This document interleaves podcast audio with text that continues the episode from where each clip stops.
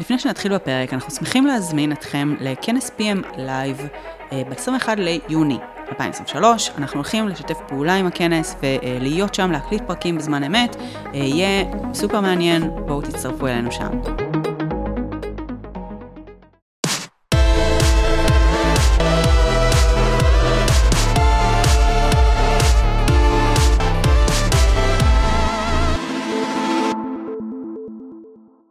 ברוכים הבאים למוצרלה, פודקאסט הראשון בעברית על ניהול מוצר. אה, אני מארח היום את אמיר נווה, אה, CPO ו-Co-Founder של אה, חברת קלאסיק, ואנחנו הולכים לדבר על, על ה-unknown, אפשר להגיד, איך בונים מוצר לתוך מרחב שיש בו המון המון המון אי ודאות. נצלול קצת לבעיות בזה, לדוגמאות מההיסטוריה של מוצרים כאלה, ואיך אמיר פיתח כל מיני אה, אה, טכניקות, אה, לנסות להתמודד עם זה, וגם כמובן הסיכונים שיש בזה. אמיר, מה נשמע? היי, כיף להיות פה, בסדר גמור, מקווה שיהיה מעניין. בטוח שיהיה מעניין, אתם בונים מוצר סופר מעניין, וכשסיפרת לי עליו, אתה יודע, היה לי יותר שאלות מתשובות, אז, אז אני בטוח ש, שהמאזינים ירוויחו מזה. אה, בוא תספר קצת גם על עצמך, גם על קלאסיק, אה, ואז אנחנו נצלול רגע לתוך הנושא של הפרק, שאמרנו שזה בניית מוצר לתוך אה, מרחב עם המון אי ודאות. מעולה, בשמחה. אז, אז כאמור, אני אמיר נווה, אני אחד המייסדים ומנהל את ארגון המוצר בקלאסיק, לפני כן רקע כבוגר תלפיות בעצם אה, קרוב לעשור במחקר ופיתוח אה, במגוון ארגונים במערכת הביטחון. אה, וקלאסיק בעצם מה שהיא עושה במשפט זה לאפשר לפתח תוכנה למחשב קוונטי. ניגע בקצת במה זה מחשב קוונטי ומה כן. הכוונה לפתח לו תוכנה, אבל זו, זו מטרת החברה. זהו בעצם, אה, גייסנו עד היום 60 אה, מיליון דולר, יש בחברה קצת יותר מ-60 עובדים, אה, אנחנו מהמובילים העולמיים בתחום. טוב, יפה, אז באמת בואי ניגע במה זה מחשוב קוונטי לפני שננסה להבין את הבעיה בכלל שאתם מנסים לפתור, כי מחשוב קוונטי זה, אתה יודע, עלה, עלה לתודעה כזה בשנה, שנתיים האחרונות, היה כמה פריצות דרך בתחום, בעיקר של הענקיות, אה, אה, אני חושב שזה IBM וגוגל עשו את הפריצות דרך המשמעותיות לאחרונה, אה, אז מה זה מחשוב קוונטי למי שככה אין לו מושג? מעולה, זו שאלה טובה, יש לפעמים תשובות קצת יותר טכניות, אני דווקא אולי אנסה לתת תשובה קצת יותר אפליקטיבית. Mm-hmm. כשאנחנו מנסים לייצר למשל דשן, אנחנו, 2% מהאנרגיה העולמית אה, מוקדשת לקבע חנקן מהאטמוספירה בשביל לייצר אמוניה. אה, והסיבה שזה כל כך יקר אנרגטית זה כי צריך לחמם את ה... בתהליך הזה צריך לחמם את החומרים לטמפרטורות מאוד גבוהות. וצמחים יודעים לעשות בדיוק את אותו תהליך אבל בטמפרטורת החדר. והיינו רוצים אולי להצליח לעשות כמו הצמחים ובמקום ב-500-600 מעלות לעשות את אותו תהליך ב-20 מעלות אמ, ואנחנו יודעים את כל החוקים, אנחנו מכירים את המשוואות, אנחנו יודעים אה, איך אפשר לעשות את הדבר הזה בתיאוריה, אבל בשביל אה, לפתור את הבעיה הזאת בצורה מעשית אנחנו צריכים להפעיל את המחשבים הכי חזקים בעולם לאורך מיליוני שנים. אז הבעיה הזו לעולם לא תיפתר עם כוח מחשוב כמו שיש לנו היום. אה, ומחשבים קוונטיים יכולים לפתור בעיות מהסוג הזה אה, כי בעצם אם חושבים על התהליך אז אה, מה שהסיבה שהבעיה קשה היא כי הטבע מתנהג בחוקים שנשלטים על ידי הפיזיקה הקוונטית אבל לא רק בעיות של הטבע, גם בעיות אחרות שהן קשות למחשבים, למשל לתכנן את המסע האופטימלי בין כמה ערים שונות או לתכנן בטריות. בעיית הסוכן הנוסע. בעיית הסוכן הנוסע, או כל בעיה אחרת, חיזוי מזג אוויר לאורך זמן, בעיה של קיבוע חנקן, קיבוע פחמן, אה, ואתה יודע, הוצאה שלו מהאטמוספירה, אה, כל הדברים האלה הם בעצם אה, תהליכים שמאוד קשה לנו לעשות בעזרת מחשבים רגילים, למעשה זה בלתי אפשרי, האופי שלהם הוא כן, אקספוננציאלי. זה בעיות...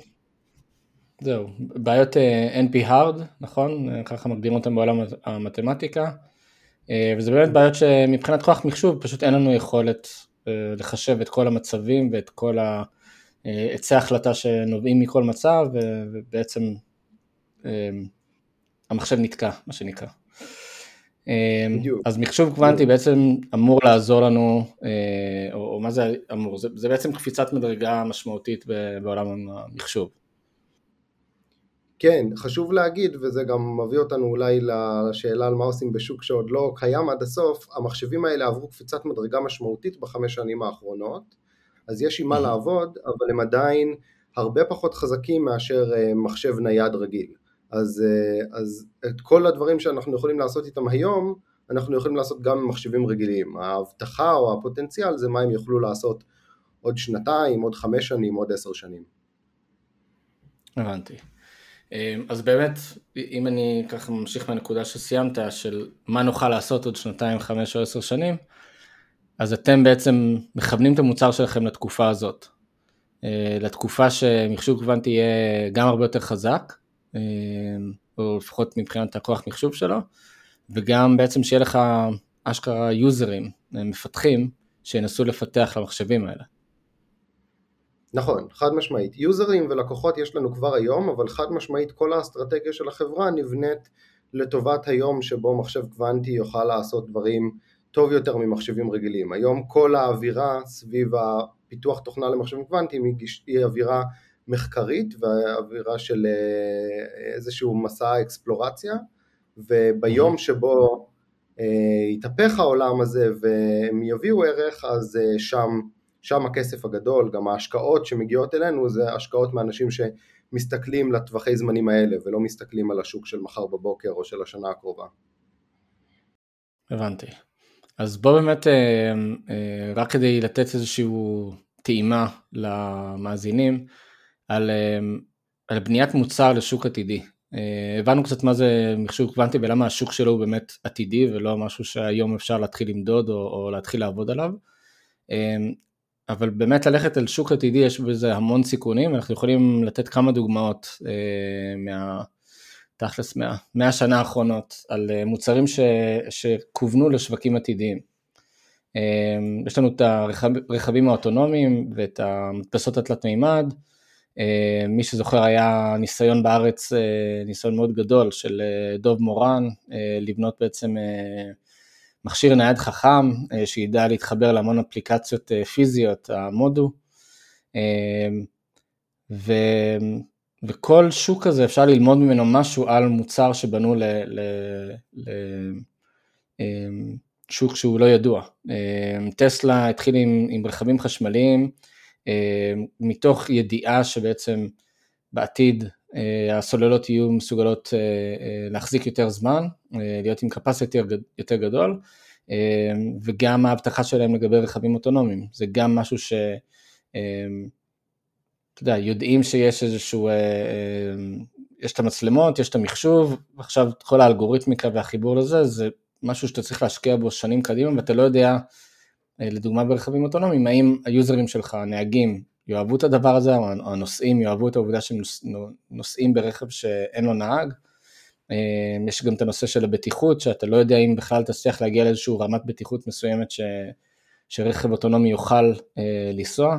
אה, גם היום יש המון סימני שאלה לגבי זה, האם רכבים אוטונומיים יוכלו להשתלב בתוך אה, סביבה שיש בה רכבים לא אוטונומיים, או שאתה צריך לעשות איזשהו שינוי דרסטי ולהגיד מהיום והלאה, אה, באזורים מסוימים יש רק רכבים אוטונומיים כדי לאפשר את, ה, את הפתרון הזה, זאת אומרת יש בכלל גם איזשהו פן רגולטורי לכל הדבר הזה. אה, היה לך עוד כמה דוגמאות מאוד, מאוד מעניינות שנתת כשהתחולנו בפרק, אתה רוצה אולי אפילו משהו שהכי נוגע אליך, זה המחשוב הקלאסי. לגמרי, קודם כל הדוגמאות שציינת הן אה, לדעתי הכי מלמדות שיש, אנחנו אה, גם חלק מהמשקיעים שלנו באמת אה, לומדים ולמדו מה, מהדוגמאות האלה ונותנים הרבה תובנות לאיך להתמודד. כמו, כמו שאתה אומר, אני חושב שהאנלוגיה הכי טובה אולי למה שקורה כאן זה גם בעוצמות אגב של מה שיקרה בעולם כשנעבור את ה-threshold הטכנולוגי, את הסף הטכנולוגי של שימושיות, זה, אם אנחנו נזכרים בהיסטוריה של המחשוב הקלאסי, כן, הטרנזיסטור הראשון היה ב-1945, ב-1970 עוד לא היה קונספט כזה מערכת הפעלה, ב-1980 עוד לא היה קונספט כזה אינטרנט, ב-1990 כן. עוד לא היה קונספט כזה מנוע חיפוש, בשנת 2000 אף אחד לא דמיין סמארטפון, אז, ו- וכל הדברים האלה הם היום שווקי ענק שאנחנו, קשה לנו לדמיין את העולם שלנו אה, בלעדיהם. עכשיו, אה, אה, כשאתה אה, אינטל של אה, סוף, סוף שנות ה-70 וצריך לתכנן את ה roadmap עכשיו ההנדסי של איך עושים chip design, ועוד לא קיים המונח של מערכת הפעלה, ובטח ובטח שעוד לא קיים המונח של אינטרנט, אה, אז צריך איזשהו, אה, בעצם צריך כמה דברים אני חושב בשביל להיות אפקטיביים בשוק הזה ולקצור את הפירות מטכנולוגיות שבאמת משנות את העולם. אה, ו, וצריך גם לעטוף את כל הדבר הזה בסיפור שמאפשר לך לגייס את הכסף ולגייס את האנשים ולבנות את הטכנולוגיה עוד לפני שהיא לגמרי קיימת. כן. אני חושב ש, שהדוגמה הכי, כאילו דוגמה מאוד מעניינת שלפחות אני ככה אתן את, את הצד שלי בה, אה, מדפסות תלת מימד.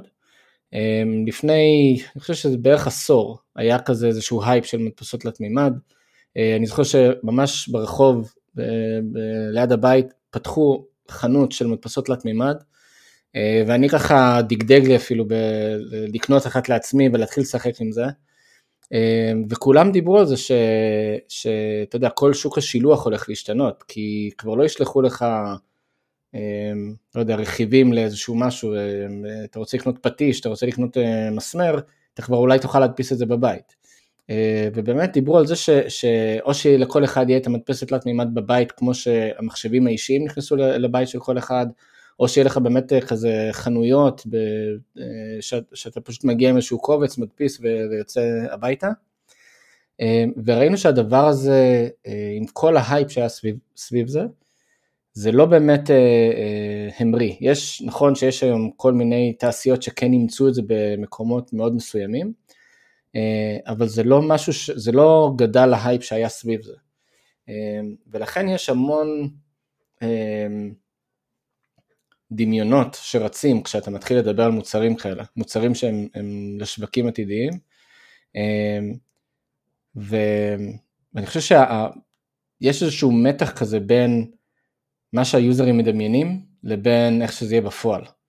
אמ, ושם בעצם נכנס, אני חושב, כל תהליך בניית המוצר, כי, כי, כי לפעמים יש פער שאתה לא יכול אה, אה, לגשר עליו.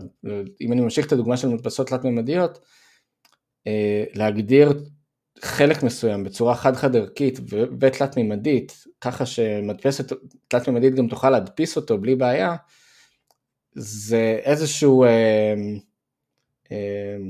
אתה יודע, מכשול כזה, איזשהו קאזם כזה ש, שעדיין לא מצליחים לעבור, אני לא יודע אפילו אם יצליחו בעתיד.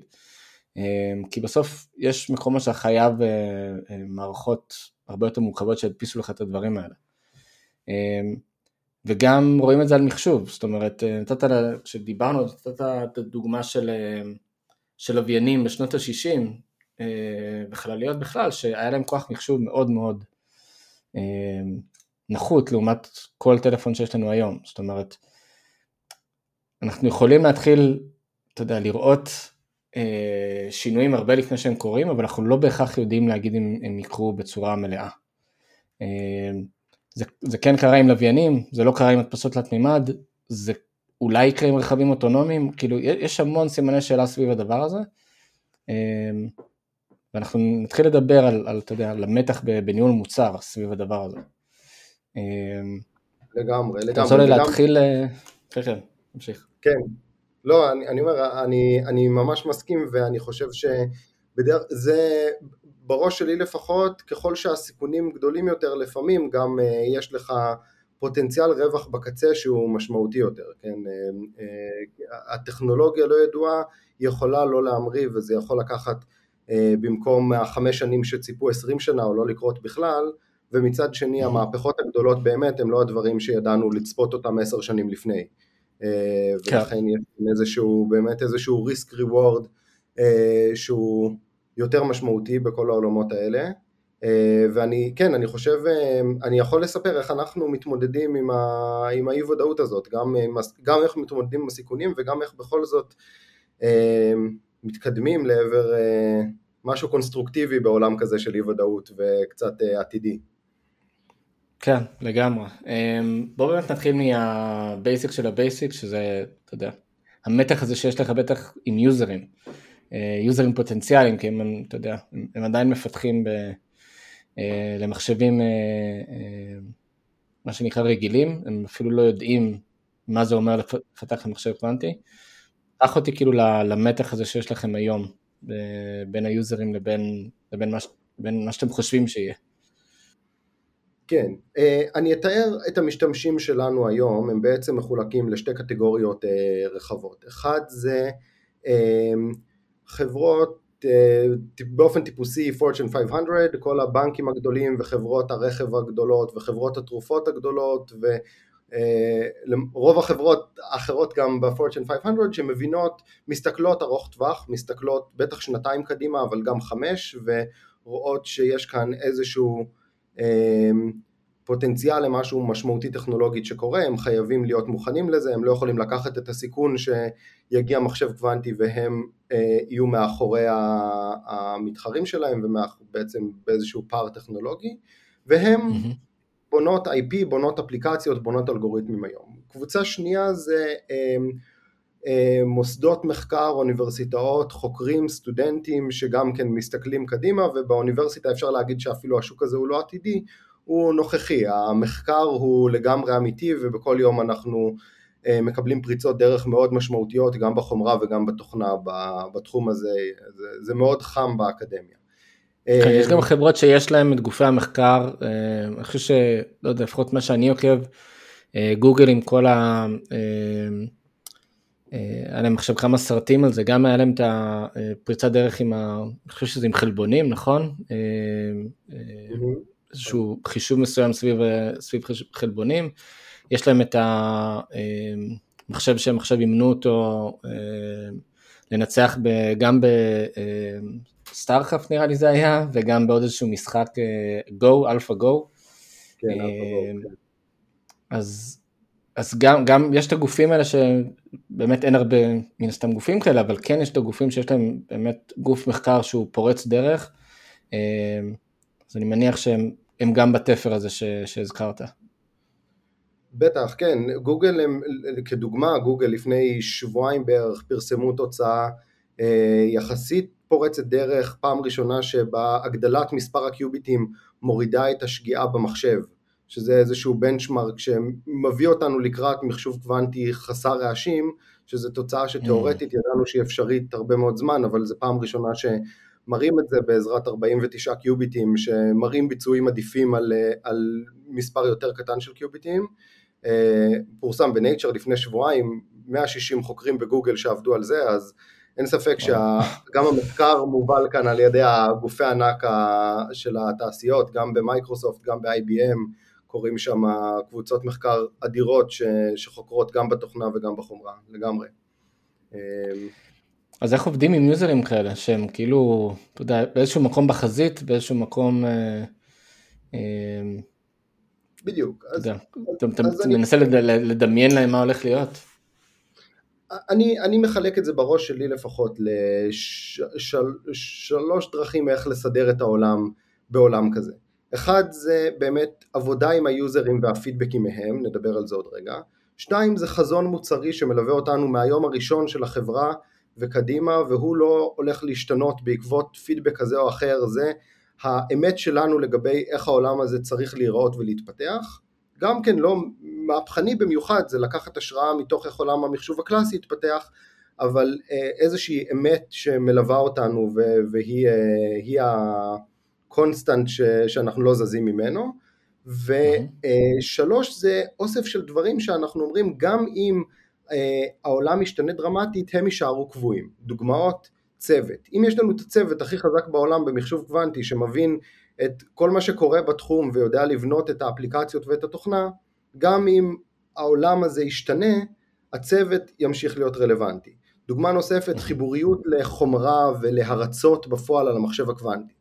גם אם אנחנו השתנו הארכיטקטורות, טכנולוגיה אחרת תנצח, יידרשו משאבים אחרים ממחשב קוונטי, הצורך להריץ על המחשבים ולעשות את זה ביעילות ולהבין כמה זה עולה לך הרצות, זה משהו שהוא בלב העניין, להנגיש את הדבר הזה למשתמש. אז יש כמה דברים כאלה שיישארו קבועים, אה, כי, כי פשוט אה, זה הדרך שלנו להשתמש במחשבים קוונטיים, אה, ויש כמובן גם המון unknowns. עכשיו, לדעתי החלק הראשון הוא אולי החלק הכי משמעותי, זאת אומרת, יש את החזון שאיתו יצאנו לדרך, והוא אה, רחב וכולל, אה, ויש את הדברים שלו, שנשארים קבועים בעולם, אבל בסוף גם בשוק הזה, העבודה שלנו עם הלקוחות enterprise והעבודה שלנו עם המוסדות מחקר ועם האוניברסיטאות והיוזרים בפועל, הפידבק שאנחנו מקבלים מהם היום הוא, אה, זה הלחם והחמאה שלנו, כן, להבין איך ה interface שלנו פוגש עוד אנשים, להבין מה אנחנו חושבים שהוא אפקטיבי אבל אנשים אחרים לא מבינים אותו בכלל, להבין אפילו במטריקות של חברה שפועלת בשוק שהוא כן קיים, כמה משתמשים בנו, כמה הרצות עושים דרכנו, כמה אלגוריתמים פיתחו בעזרתנו, איך נראה הסנטימנט של משתמשים במוצר, זה אה, הדבר שעושה לנו driving יומיומי לעבודה. אה, איך אתם כאילו מכניסים את זה באמת ליום יום? זאת אומרת, שוב, בגלל שאתם בונים מוצר שהוא, אתה יודע, אה, אה, נכון, זה סביבת פיתוח, זה משהו שמפתחים כן יודעים מה זה סביבת פיתוח, יש להם, יש להם את הכלים שלהם, אה, אבל איך אתם מקבלים פידבקים מהם, כאילו על, על אתה יודע, על, על, אולי לפעמים אפילו אין להם את המחשב הקוונטי כדי להתחיל לבדוק איך המוצר שלכם מתנהג, זאת אומרת, הם בטח יגידו לכם משהו בסגנון של כאילו, תעשה לי copy paste לסביבת עבודה הנוכחית שלי, לא?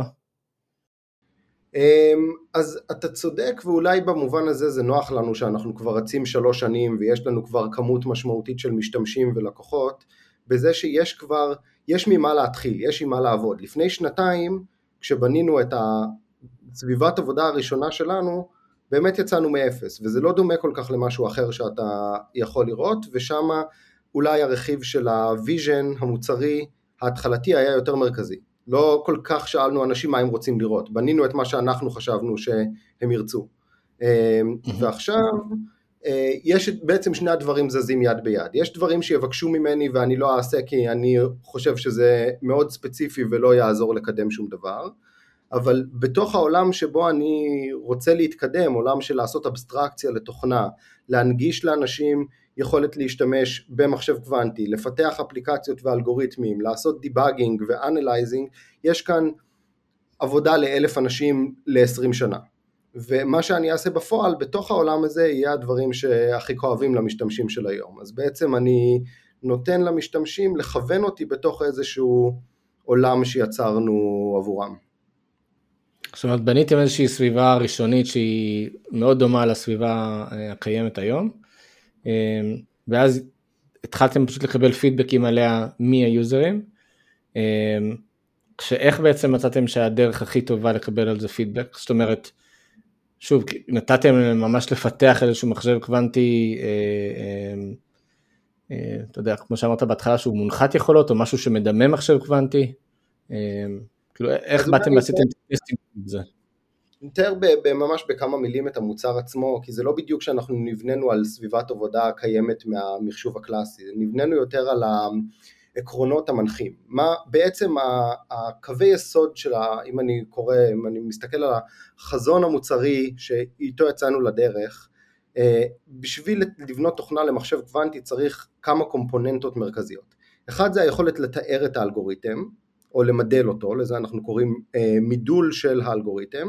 שתיים זה מהמודל לייצר איזושהי תוכנה קוונטית קונקרטית, אפשר לחשוב על זה כמו האנלוג מפייתון לאיזשהו אסמבלי או אפילו לרמת הטרנזיסטורים שבאמת רצים על התוכנה mm. הקלאסית עצמה. ושלוש זה להריץ את המעגל הזה הקונקרטי שנוצר בפועל על המחשב ולקבל תוצאות. כמובן כל זה בתוך סביבה שמאפשרת לך גם לקבל insights ולעשות אה, איזשהו פידבק עם הפלטפורמה, לעשות אנליזה ו debug על מה שאתה עושה. אמ, זה, זה הקומפוננטות המרכזיות שאיתן אנחנו יצאנו, כשמה שקיים היום בשוק למעשה הוא איזושהי רמה של באמת לחווט ידנית כמעט את הטרנזיסטורים או את ה-very very low level של התוכנה. ברגע שמנגישים את הקומפוננטות האלה למשתמש, אז הוא אומר, אה רגע, אתה נותן לי כאן למדל את המעגל שלי בצורה כזאת, אבל זה לא עוזר לי, אני צריך למדל את המעגל בצורה אחרת. אתה כאן הופך את המודל שלי למעגל מסוים, אבל אני רוצה לעשות את זה בצורה אחרת, שלמשל היא אופטימלית עבור סוג חומרה אחר. או האלגוריתם הזה רץ לי טוב, אבל אלגוריתם חדש, אז אותו אני לא מצליח להריץ עדיין, גם לא דרככם וגם אני לא מצליח לבנות אותו בעצמי. אבל הכל עובד תחת אותו uh, flow לוגי שאיתו יצאנו בדרך הראשונה. ברגע שאתה נותן שפת מידול, נותן יכולות של uh, קומפילציה מהשפת מידול לאיזשהו מעגל קונקרטי ויכולות הרצה, עכשיו אנחנו בשלים בעצם uh, לספוג את כל ההערות והחוויות משתמש ולעבות את כל הקומפוננטות האלה בצורה שהיא אפקטיבית מול המשתמשים. אבל אף משתמש... בעצם הסתכלתם... כן, כלומר, אף משתמש מראש לא היה יודע להגיד לי אני רוצה שפת מודל למעגלים, או אני רוצה יכולת קומפילציה עכשיו מהשפת מודל למעגל הקונקרטי. זה משהו שאני חושב שאם אנחנו לא היינו מנגישים בשלב הראשון, אה, בעצם אה, לא היה, זה לא, זה לא היה מגיע כפידבק מ, מלקוח. כן, אז, אז באמת ה stepping stone הראשון פה הוא בניית החזון המוצרי, ו... וזה בעצם עזר לכם לבנות את הקומפוננטות העיקריות של המוצר ועליהם לקבל את הפידבק. אז בוא רגע נצלול רגע לחזון המוצרי, כי איך בונים חזון מוצרי ל...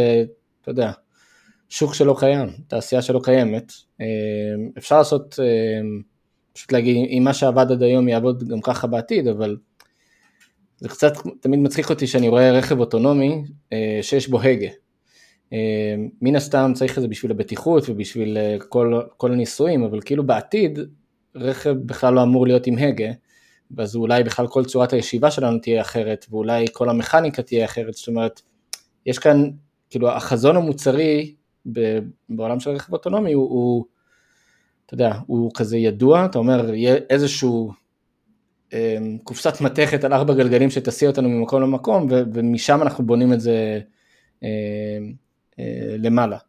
אה, אבל איך עושים את זה, ב, ב, נראה לי בסביבה שהיא עם הרבה יותר נעלמים, זאת אומרת, אה, האם זה רק על הדמיון שלך ושל השותפים והחברה, או שיש פה איזשהו משהו קצת יותר מתוחכם או, או מורכב? זהו, אז כאן אני, אני לא בטוח שזה יעזור לשומעים, כי כאן באמת יש כאן משהו ייחודי אצלנו. ה-CTO שלנו הוא גם לשמחתי אבא שלי, אה, דוקטור יהודה נווה אה, הוביל בעצם, הוא עשרים שנה אה, לפני שהוא הקים איתנו את החברה, היה ב-IBM מחקר ובחמש-שש שנים האחרונות ב-IBM מחקר הוא בעצם הקים ובנה את הצוות תוכנה קוונטית ב-IBM מחקר בארץ. ובשנים שלפני כן אותם צוותי מחקר עסקו בבעיות הדיזיין הכי קשות שמחשבים קלאסיים נתקלים בהם. אה, ומתוך ה-20 שנות אה, מחקר האלה, שמתוכם גם אה, רואים איך נבנה המחשב הקוונטי, בעצם החברה נוצרה מתוך החזון אולי ולא הפוך. לא אמרנו בואו נבנה משהו במחשוב קוונטי ואז ניסינו לעשות brainstorming על רעיונות. החברה הזאת נבנתה מתוך אה, הבנה אה, של עשרות שנים של איפה מה חסר במחשוב קוונטי שיאפשר לו להיות שימושי, שבמחשוב קוונטי, במחשוב קלאסי בנינו כבר 80 שנה, ובעצם ההעברה הזאת של ה...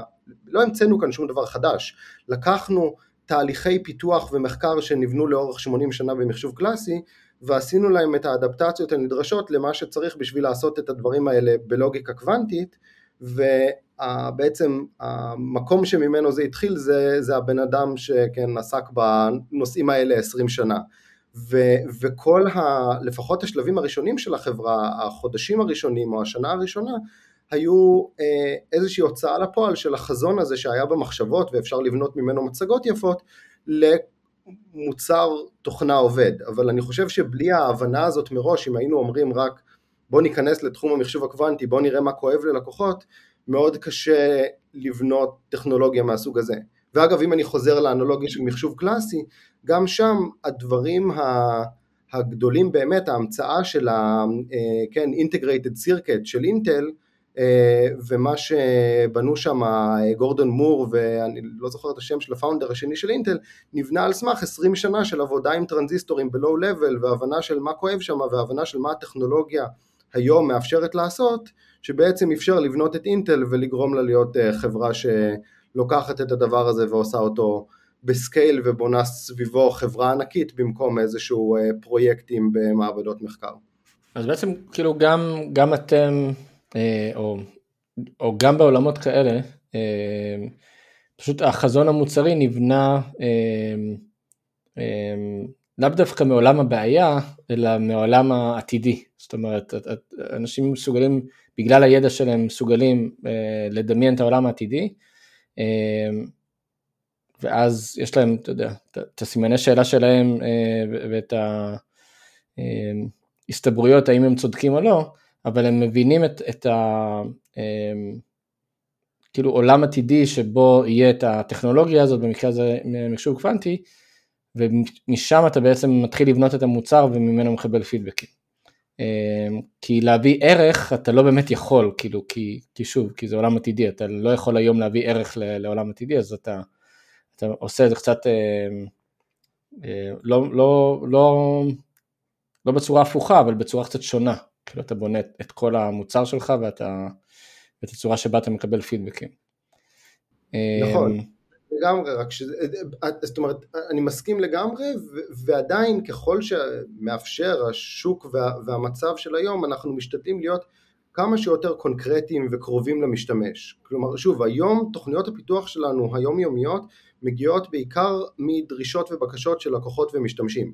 ברגע הראשון לא היו יודעים לבקש את מה שיצרנו. אבל מאוד כן. מהר, מהיום הראשון למעשה אנחנו צמאים לשימוש, לפידבק, כן? אנחנו מאוד מאוד לא רוצים למצוא את עצמנו במקום שבו אנחנו בונים את מה שיושב לנו בראש ומקווים, מתפללים שזה יפגוש מציאות כשהשוק יהיה מוכן. אנחנו אה, חיים ונושמים את השוק ואנחנו מבחינתנו זה הדרייבר הכי חזק לעבודה היומיומית.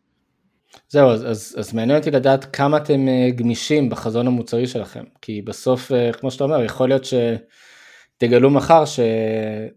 לא יודע, הקומפיילר הוא צריך להיות בכלל, אה, אתה יודע, צד שלישי, או שכל אחד ירצה לכתוב לעצמו איזה קומפיילר, או כאילו יהיה איזה, אתה יודע, זה, זה משהו שיוריד איזשהו אבן בסיס בחזון שלכם. כמה גמישים אתם באזור הזה? תראה, מה שאני מספר לך עכשיו שונה לחלוטין ממה שסיפרתי לפני שלוש שנים, גם במילים וגם במה שאנחנו עושים. סתם כדוגמה, לפני שלוש שנים לא הייתי מזכיר בכלל את ההרצות על המחשב. היום הרצות בפועל על המחשב הקוונטי ולהחזיר את התוצאות הנכונות ולגרום לכל הדבר הזה לעבוד, זה קומפוננטה מרכזית בכל מה שאנחנו בונים. כי גילינו שזה משמעותי למשתמשים וגילינו שזה קשה, וגם כי התחלנו מ-4 מיליון דולר אבל עכשיו יש לנו 60 מיליון דולר, אז אנחנו אה, צריכים ויכולים לקחת על עצמנו נטלים הרבה יותר כבדים במה המקום שלנו בעולם התוכנה הקוונטית. אה, אז אני לא חושב שאנחנו אה, בצורה מהותית היינו מספיק רחבים מהרגע הראשון בשביל לא, זה, אני לא אומר, לא שאני מתבייש אם היינו טועים, אבל אני לא חושב שאז טעינו באיך שראינו את העולם, אבל הראייה שלנו היא כל הזמן גם נהיית יותר מדויקת וגם נהיית יותר רחבה.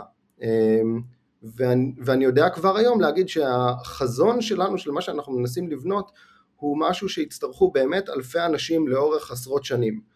וגם אז זה לא יהיה מושלם. יש, גם היום במחשוב קלאסי אנחנו רחוקים מהקצה, יש עשרות אלפי אנשים שעוסקים בכל אחת מהקומפוננטות שאנחנו בונים, אם עושים את האנלוג למה קורה במחשוב קלאסי. לא סיימנו את העבודה על קומפיילרים ולא סיימנו את העבודה על מערכות הפעלה.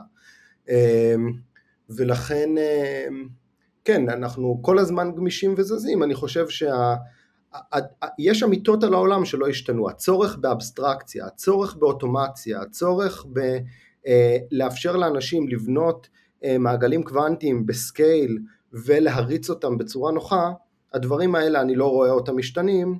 פעם, שמעתי פעם הרצאה של ג'ף בזוס שאומר הדברים הכי חשובים, האמיתות הכי חשובות זה לא מה ישתנה עוד עשר שנים אלא מה יישאר קבוע עוד עשר שנים. אז יש hmm. קצת דברים כאלה שאני חושב שגם היום אפשר להגיד במחשוב קוונטי שהדברים האלה יהיו איזה שהם אה, דברים שיישארו קבועים בעולם שהוא באמת קשה לצפות אותו קדימה. כן.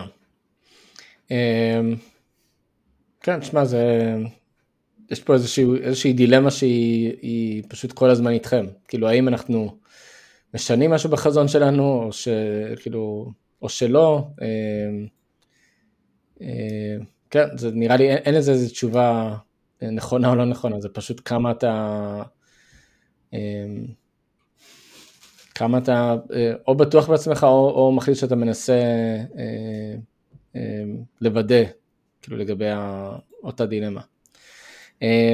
בואו נדבר קצת על, על פתרונות שהיו לכם. גם דיברת איתי על, על, על storytelling ועל אקסטרפולציות. יש איזה שהם דברים מסוימים שאתה ככה יכול לשתף אותנו ב-day to day, בפתרונות שאתה משתמש בהם ביום יום? כן, אני חושב storytelling אולי זה נקודה שחשוב להדגיש, בעיקר בשוק הזה, אני חושב שאין כאן שום בושה, זה לא משהו, זה לא, זה לא שאנחנו אה, עושים storytelling כי האמת היא אה, בעייתית, אבל בשביל לבנות, אה, אפשר להסתכל לאורך ההיסטוריה, הזכרנו לוויינים, הזכרנו את המחשוב הקלאסי, אפשר להסתכל על טכנולוגיה גרעינית, אפשר להסתכל על כל דבר שבאמת פרץ דרך באנושות, תמיד זה מתחיל מאיזה שהם פיונירס, חלוצים בתחום, שמה שיש להם בסוף זה סיפור. כן, בשנת 1945 לא השיגו מימון למחשבים לצבא האמריקאי בגלל שהיה חסר use cases, כי המחשב שימש רק כדי לחשב מסלולי ארטילריה של תותחים.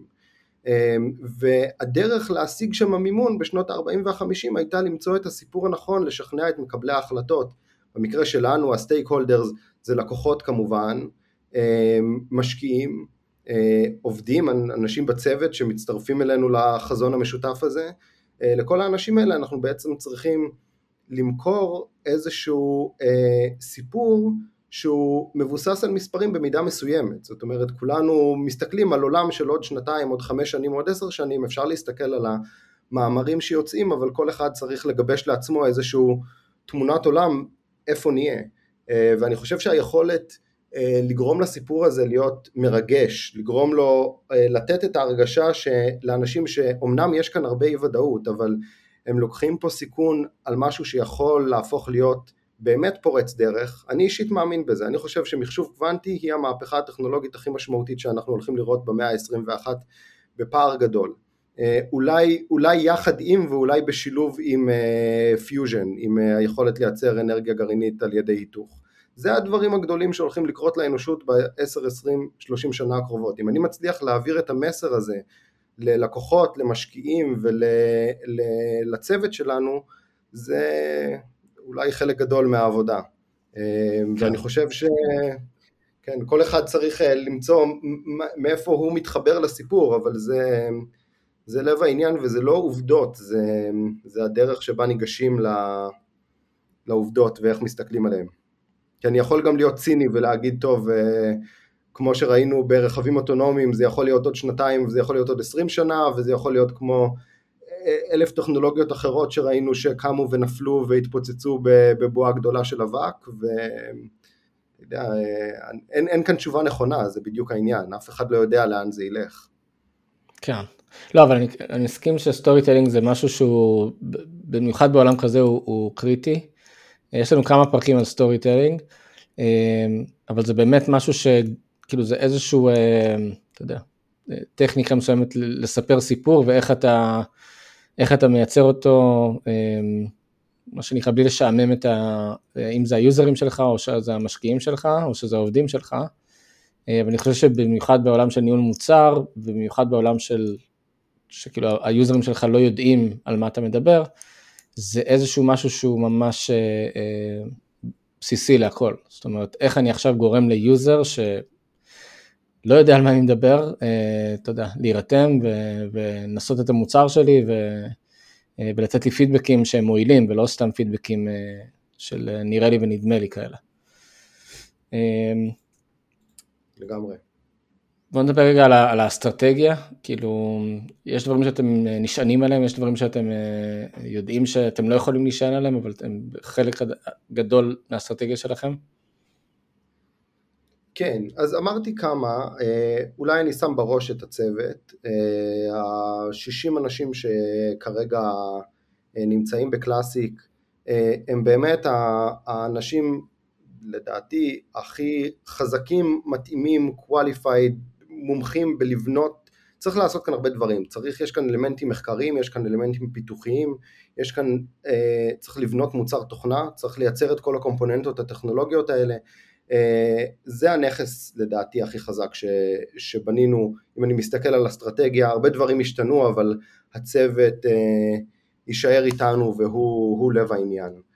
אה, עוד באסטרטגיה, אני חושב שאנחנו, זה באמת, זה לא טריוויאלי, יש הרבה חברות שהולכות לכיוון של סרוויסס, או של לתת שירותים אלגוריתמים, לבנות אלגוריתמים עבור אחרים, לייצר עבורם כל מיני פתרונות. אנחנו 100% פוקוס על מוצר מהיום הראשון ואנחנו לא זזים משם וגם המשקיעים שלנו aligned על זה, היינו יכולים להגדיל את ההכנסות שלנו בצורה משמעותית אם היינו מתפתים ל...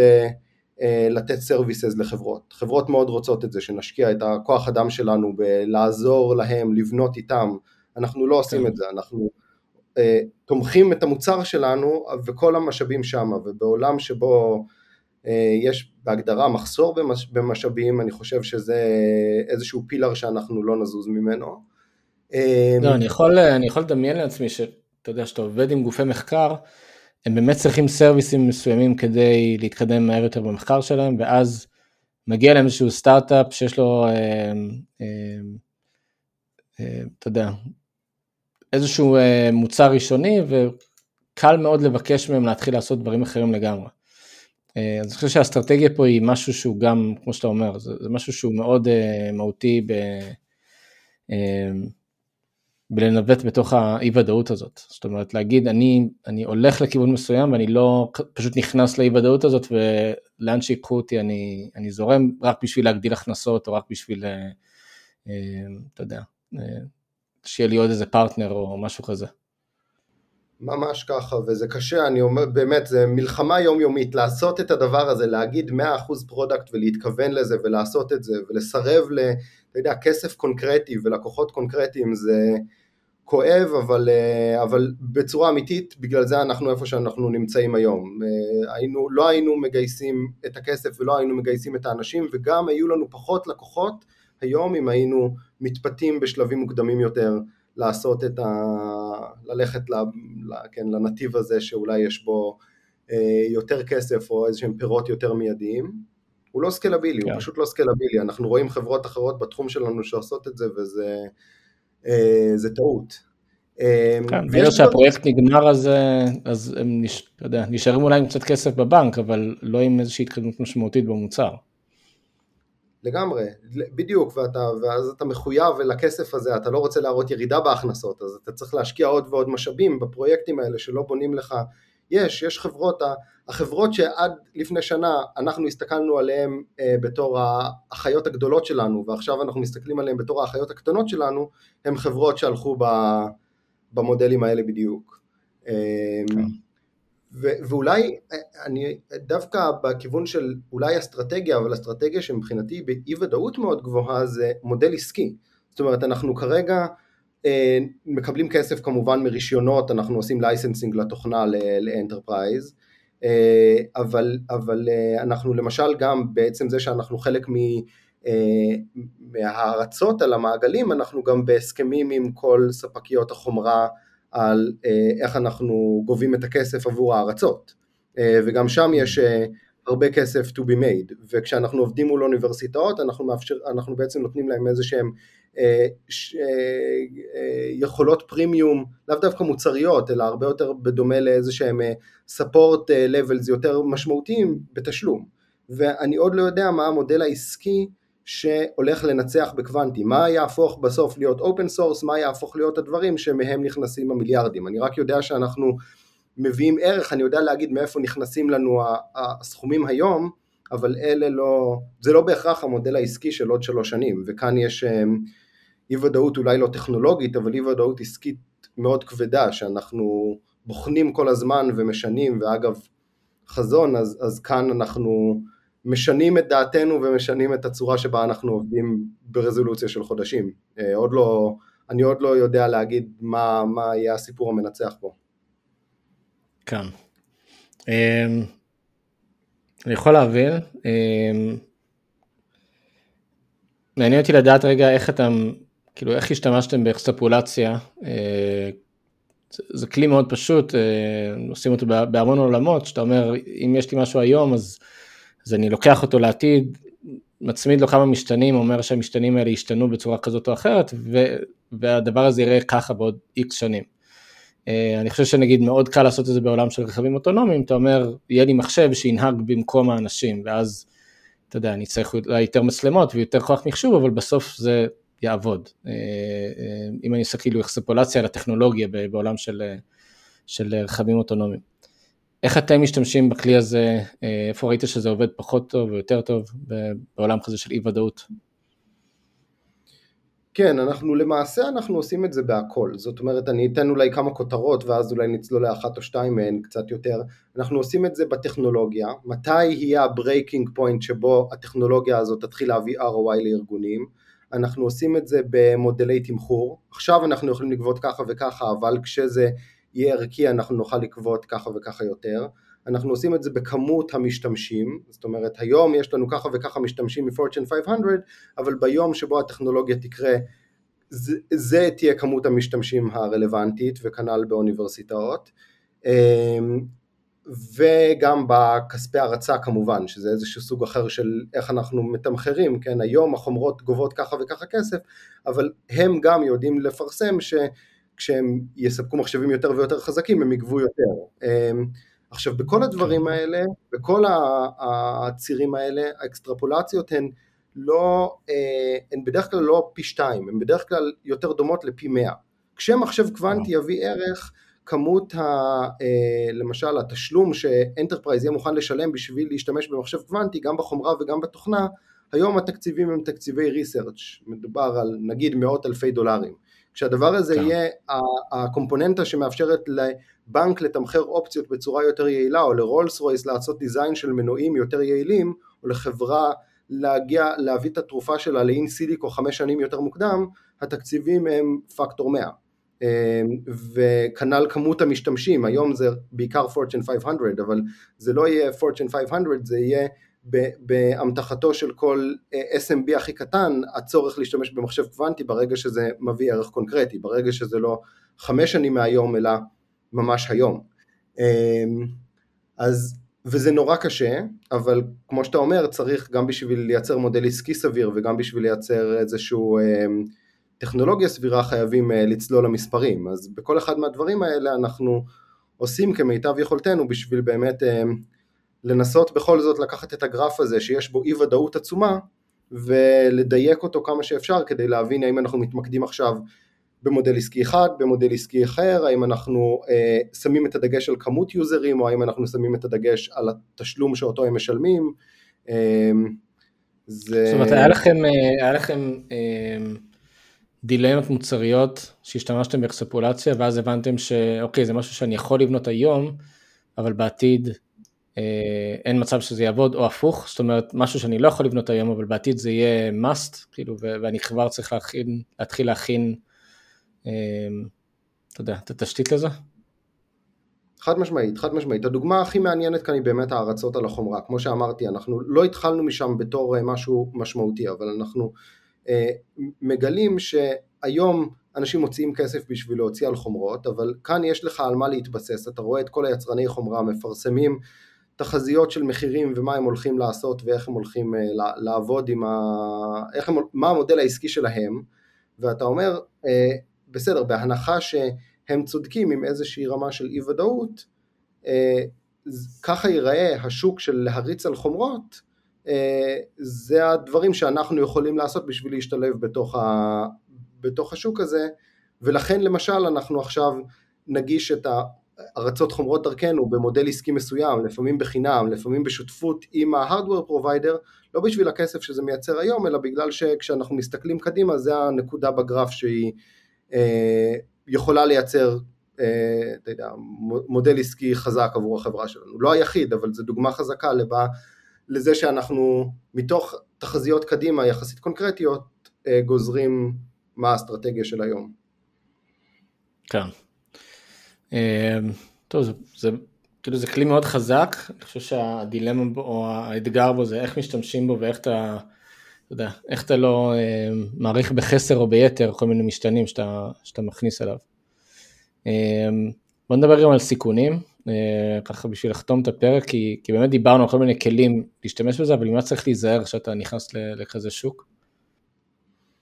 תראה, סיכון אחד אמיתי לגמרי, אני לא יודע, אני באמת, אני, אמיתי הוא מפחיד אותי הסיכון הזה, זה בסוף אנחנו חברת תוכנה למחשוב קוונטי בעולם שבו החומרה עוד לא מספיק חזקה, ואנחנו לא תלויים בעצמנו ואין לי timeline לדבר הזה, האלמנט של timeline הוא סיכון מספר אחד. יש תחזיות שבהן עוד 18 חודשים נראה דברים מדהימים, ויש תחזיות אחרות, פסימיות, שאומרות שהשוק הזה ייקח חמש שנים ויותר. אם עוד חמש שנים מהיום מחשב קוונטי לא יביא ערך, או עוד עשר שנים מהיום הוא לא יביא ערך, אה, אנחנו כמעט אה, בהגדרה לא נצליח לנצח. אנחנו לא נגיע ל inflection point האלה בכל הגרפים שתיארנו קודם.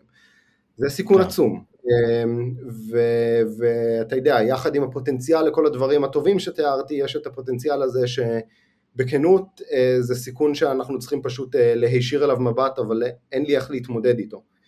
אמ, זהו, בעולם של סיכון כזה, סיכון אה, אה, שהוא סביב תזמון, יש לך, יש לך את הציר הטכנולוגי שאתה אומר האם הטכנולוגיה אה, תגיע לנקודה הזאת בזמן הזה ואז אני אוכל להשתמש בה, אמ, אבל יש לך מן הסתם עוד פקטורים, דיברנו על, נגיד על, על רגולציה, ראינו את זה בעולם של רכבים אוטונומיים שעדיין לא ברור איך זה אמור לעבוד, אנחנו רואים את זה בעולם של רחפנים, הרי רחפנים כבר שנים מסוגלים לטוס, אה, אה, אתה יודע, 30 דקות פלוס עם איזשהו מטען אה, אה, והכל, אבל רגולטורית עדיין אף אחד לא רוצה שיטוס לו רחפן מעל הבית אה, עם איזשהו ציוד מסוים.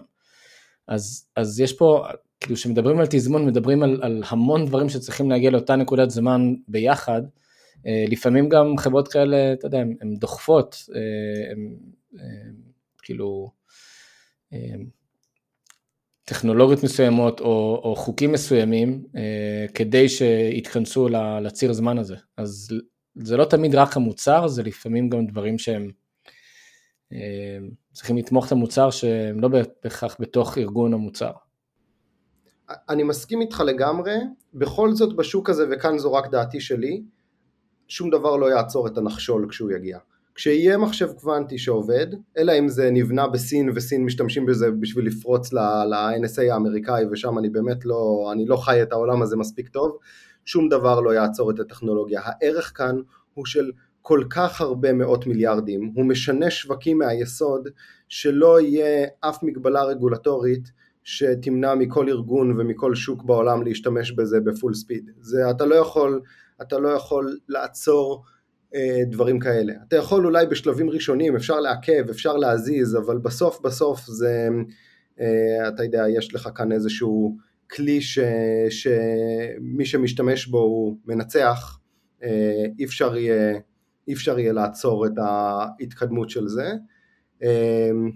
אבל כן, זאת אומרת, זה, זה, אני, בוא נגיד ככה, אני, אני באמת, באמת לא יודע לתת timeline על מתי כל הכוכבים יסתדרו טכנולוגית וגם אולי באמת במובנים אחרים שמחשב קוונטי שימושי יגיע לשוק, כל זמן שתגיד לי בין 18 חודשים ל-10 שנים יישמע לי סביר. כן, מדברים על אי ודאות. ממש, ממש. כן. אמ, כן, יש עוד סיכונים גם, אבל שהזכרת כשהתחלנו לפרק, אה, גם על מודל עסקי, אה, גם על טכנולוגיה שנראה לי אה, תפרנו את זה גם מכל הכיוונים. כן, יש, יש פה, תשמע, זה מצד אחד אה, אני מקנא בך מאוד, מצד שני, אני מניח שיש גם אה, אה, רגעים קשים סביב, אתה יודע, סביב בניית מוצר בכל כך הרבה חוסר ודאות.